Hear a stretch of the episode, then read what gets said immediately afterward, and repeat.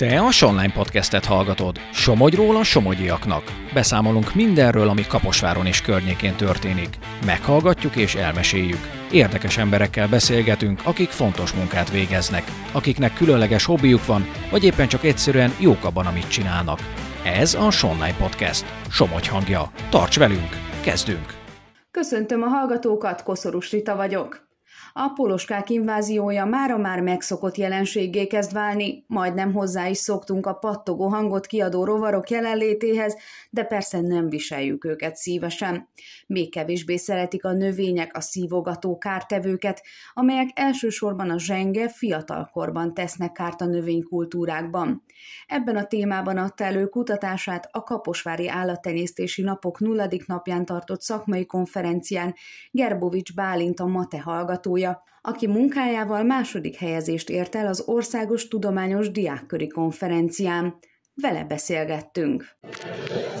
Ha jól tudom, akkor a poloskákkal kapcsolatos kutatást folytat? Mesélne erről egy kicsit nekünk? Igen, én igazság szerint az őszi káposzta repce és a repcének a a fitofág károsítójával foglalkozunk. Most kifejezetten az Euridema ventralis, tehát a káposzta a poloska volt a célszervezetünk, és valójában az ellene történő hatékony védekezést kívántuk megítélni.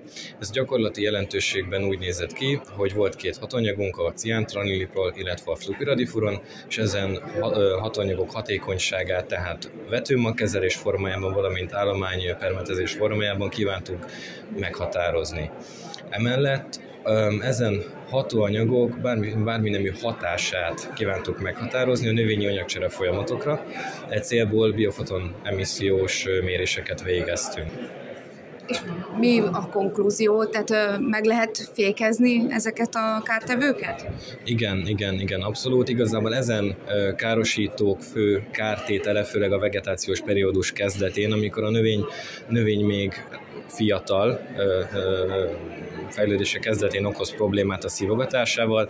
A vizsgálatunk azt bizonyította, hogy hogy állománykezelés formájában bizonyul hatékonyabbnak ezen hatóanyagokat kijuttatva. És uh, bármikor lehet permetezni ezeket a növénykultúrákat, mert például a gyümölcsösökben tudom, hogy az problémát jelent, hogy ott meg van szabva, hogy egy évben hányszor lehet permetezni, hogy nem maradjon szermaradvány a termésben. Igen, és ez probléma is. Ugye a mi esetünkben ez egy kísérletes beállítás volt. Jelen hatóanyagoknak állománykezelés formájában nincs engedélyokirata, vetőmag kezelés formájában azonban rendelkezésre áll, mind a kettő. Ez esetben ilyen közel 80%-os hatékonyságot tudtunk bebizonyítani velük. Tehát akkor ez lehet a jövő a poloskák ellen, mondhatjuk ezt? Reméljük, igen. Oké, okay, köszönöm szépen. Te a Sonline Podcastet hallottad. Tarts velünk legközelebb is. További érdekes tartalmakért lapozd fel a Somogyi hírlapot, olvasd a sonline.hu-t, kövess minket a Facebookon és a TikTokon is. Helyi tartalmakért hallgasd a Hírefem adásait a 97.5 frekvencián.